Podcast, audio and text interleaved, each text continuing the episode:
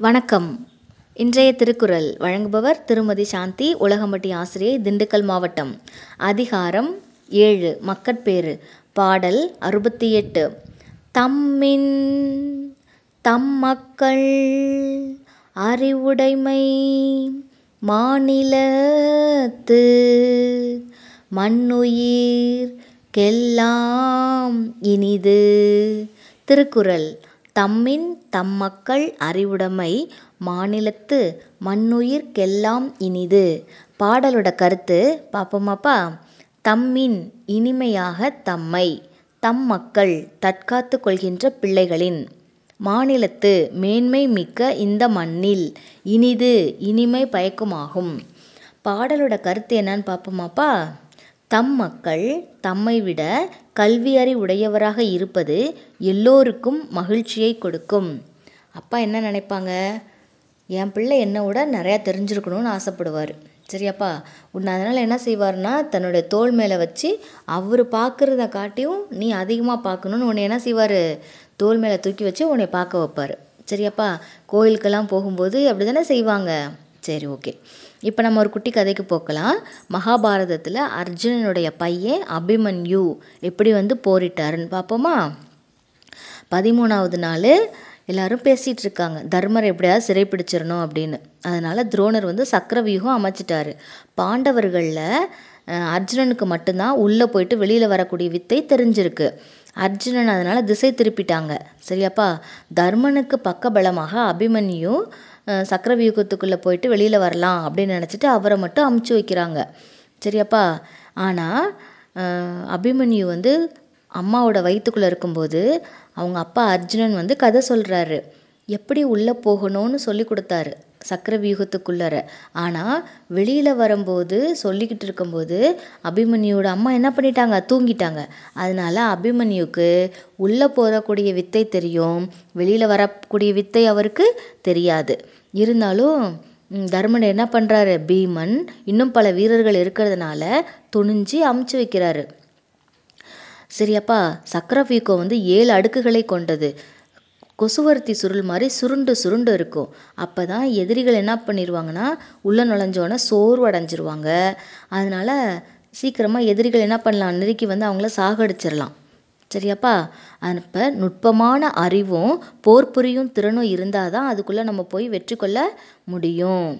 அப்புறம் அபிமன்யுவோட ரதம் எப்படி போச்சான் புழுதி புயல் கடமுனா எப்படி இருக்கும்? சுழட்டி சுழட்டி அடிக்கும்ல அது போல் இவர் என்ன பண்ணியிருக்காரு உள்ளே நுழைஞ்சிட்டாரு. அவருடைய முதல் அம்பு என்ன ஆகுது அந்த வாயில் வந்து பிளந்த தூக்கி வீசுது. அந்த சக்கர வியூகத்தோடைய இதை. சரியாப்பா இது மாதிரி போயிட்டுருக்கு. அப்படி பார்க்கும்போது எப்படி இருக்கும்? த்ரில்லிங்காக இருக்கும். சூப்பராக இருந்திருக்கும். அவரோட சண்டை போடும்போது. அப்படி தானே அடுத்தது அங்கே வந்து உள்ளே நுழைஞ்சிட்டாரு. அங்கே யாருமே இவர் கூட வரல. தனியாக நிற்கிறாரு கர்ணனும் துரியோதனன் துரோணர் இன்னும் பெரிய பெரிய ஆட்கள்லாம் உள்ளார இருக்கிறாங்க. சரியாப்பா உள்ளே நுழைஞ்சோன்னே என்ன செய்கிறாரு அவர் ரொம்ப சோர்வே அடையலை. நான் தனியாக நிற்கிறேன் அப்படிங்கிற கவலையும் கொள்ளலை. யார்? அபிமன்யு. சரியாப்பா ஃபஸ்ட்டு உள்ளே நுழைஞ்சோன்னே கர்ணனுடைய குதிரையை வந்து காயப்படுத்தினார். துரோணரை வந்து தேரை வந்து முறியடிச்சிட்டாரு. அப்புறம் ம ம மகுடத்தையும் மண்ணில் தள்ளி விட்டார். சரியா? எவ்வளோ சிறப்பாக இருக்குல்லப்பா. தனியாளாக இருந்துக்கிட்டு அடுத்தது துரோணர் சொல்கிறாரு அர்ஜுனனை காட்டிலும் இவன் திறமசாலியாக இருக்கான்ப்பா அபிமன்யு அப்படின்னு எல்லாரும் மூக்கு மேலே விரல் வைக்கிற அளவுக்கு மெய் சிலிர்த்து போகிறாங்க இவருடைய போர் செய்யும் திறனை பார்த்து. சரியாப்பா?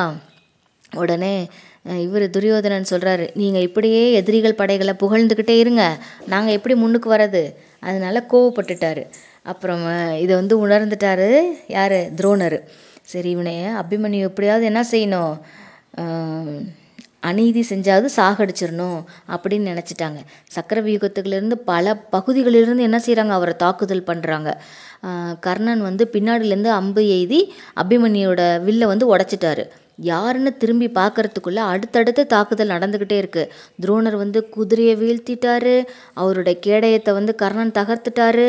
துரோணர் வந்து வாளால் வில் வில் ஓட்டுவா இவர் தேர்ப்பாகனை வந்து தள்ளி விட்டார் சாகடிச்சிட்டார். இது போல் தொடர்ந்து நடந்துக்கிட்டே இருந்தது. கடைசியாக என்னாச்சு அப்படின்னாக்க இந்த தலையில் வந்து ஓங்கி அடிச்சிட்டாங்க. கதை அப்படிங்கிறதுல. துரியோதனனுடைய பையன். இது எல்லாமே அவரால் தாங்கிக்க முடியல. இருந்தாலும் அவர் என்ன பண்ணல? சிற் சற்று கூட சளைக்கலை. அபிமன்யு. கையில் கிடச்சதெல்லாம் எடுத்து எடுத்து தாக்குதல் நடத்துகிறாரு கடைசி சொட்டு ரத்தம் இருக்கிற வரைக்கும் என்ன பண்ணிகிட்டே இருந்தார்? போராடிக்கிட்டே இருந்தார். மற்ற வீரர்கள்லாம் இவரோட இதை பார்த்து ஆச்சரியப்பட்டாங்க. என்னடா இப்படி சி- சிங்கப்புலி மாதிரி சீறி சீறி பாஞ்சு போர் புரியிறானே அப்படின்ட்டு. சரியாப்பா. அதை பார்த்து எல்லாருமே மெய் சிலிர்த்து போனாங்க. அவங்க அப்பா மாதிரியே அவங்க அப்பாவை விட அர்ஜுனனை விட சிறந்தவனாக இருக்கிறாங்கன்னு எல்லாரும் பாராட்டினாங்க. சரியாப்பா. மீண்டும் குரல். தம்மின் தம் மக்கள் அறிவுடைமை மாநிலத்து மண்ணுயிர்க்கெல்லாம் இனிது. நன்றி.